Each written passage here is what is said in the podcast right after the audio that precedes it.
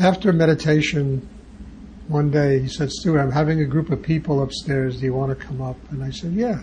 After I hugged him and he invited me up to his apartment upstairs. I think I was studying with him a month or something. And I went up there and everybody was sitting and he was sitting on that chair, that kind of armchair he had. And he was sitting there in half lotus position and he's tossing Shakti at everybody, right? And everybody's sitting there meditating. And I sat down and I started meditating. And I was sitting there maybe 30 seconds when he asked one of his students to bring him a, a scotch. I swear to God, a scotch. And I, you know, and I was very, when I was younger, you know, you know purity and vegetarian, the whole shtick, you know, I mean, the whole shtick.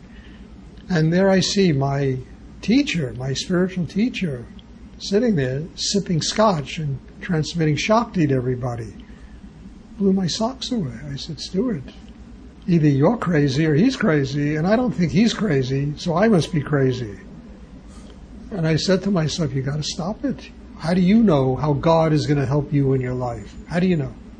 How do you know? You don't know. So you got to be open.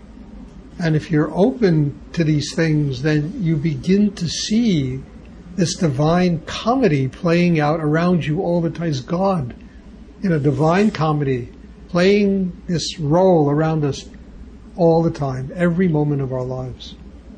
Now, if I learned anything from watching Rudi sip scotch on that very sacred day, it was this that life is a divine comedy.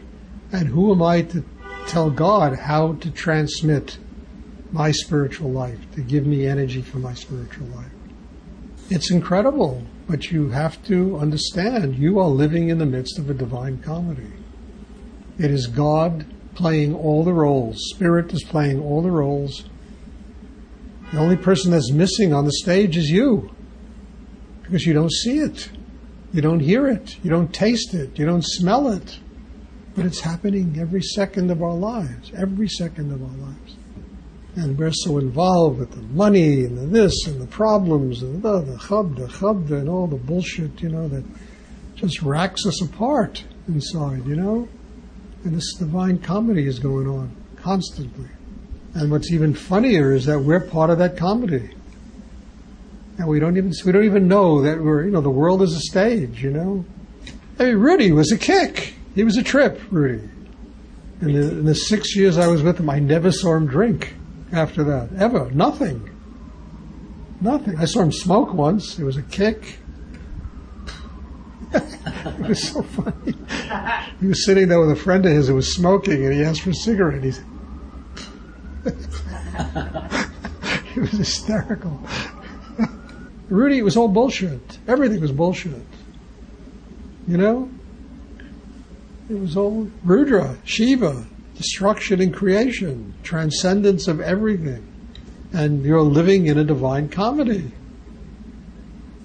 I mean, you know what Alec Elzafan told me? He said, you know, when I was in that airplane crash, right, probably the single most horrible thing that ever happened to me in my life, when Rudi died in that airplane crash, uh, the day after, I'm sitting there with no teeth in my mouth, you know, in a state of shock at the table in Rudi's house, and all these students around there all crying, and, and I was telling jokes to people. I was laughing. Alex said, I never saw anything like it in my life. He said, You had a smile on your face, your heart was open. I didn't see you doing anything but being grateful to Rudi.